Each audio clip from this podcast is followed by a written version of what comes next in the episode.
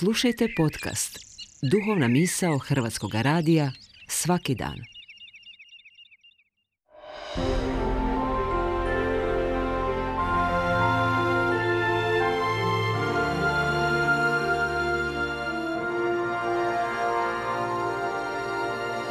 Duhovna misao. Urednica je Blaženka Jančić.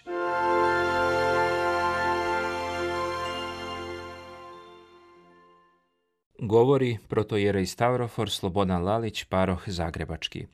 Završno moljenje. Molitvu Gospodnju često nazivamo glavnom hrišćanskom molitvom. Zapažamo da se sastoji od malo riječi i da je lišena svega suvišnog. Veoma često hrišćanske molitve su vrhunska, književna, pjesnička djela, pa ipak čistota srca onoga koji se Bogu obraća je ispred sklada, ljepote i broja izgovorenih riječi i rečenica. Ovo potvrđuje i molitva Gospodnja. Udubljujući se u smisao molitve Oče naš i tragajući za značenjem svake prozbe, dolazimo i do one završne.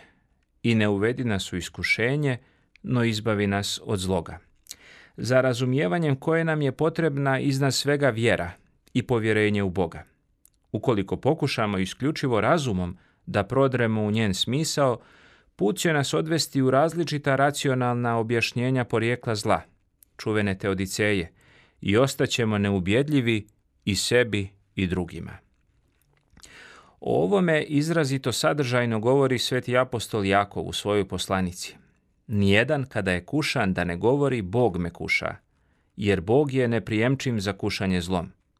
I sasvim jasno naglašava, on, dakle Bog, ne iskušava nikoga, pa dodaje da svakoga iskušava sopstvena želja koja ga mami i vara. Iz ovoga je jasno da pasti u iskušenje može svatko, a isti apostol ističe da i tada, kada padnemo u različita iskušenja, ipak imamo svaku radost, znajući da kušanje naše vjere gradi trpljenje. I još dodaje da je blažen čovjek koji pretrpi iskušenje, jer kada bude oproban, primit će vijenac života. Zlo ima mnogo lica, oholost, mržnja, ljubomora, gordost, zavist, ljenost. Za hrišćansku tradiciju zlo ima svoj izvor i svoga nosioca, koga Gospod Isus Hristos u Evanđelju imenuje đavo, Velzevul, Mamon, knez svijeta, čovjekoubica, laža i otac laži i drugim sličnim imenima. Ustrojstvo molitve Gospodnje, gdje se pominjanje izbavljenje od zloga dodaje nakon molbe ne uvedi nas u iskušenje, upućuje nas na sponu među njima. Stoga će neki tumači molitve Gospodnje reći da onaj koji ne dolazi u iskušenje, u napast, taj je samim tim izvan vlasti lukavoga.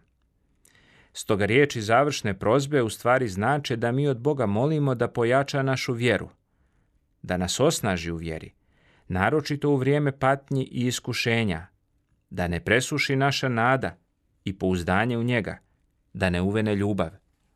Zbog toga vozglas završetka ove molitve, poput završnog akorda pjesme, označava našu odlučnost, čvrstu i nepokolebivu vjeru, jer je tvoje carstvo i sila i slava u vjekove. Amin.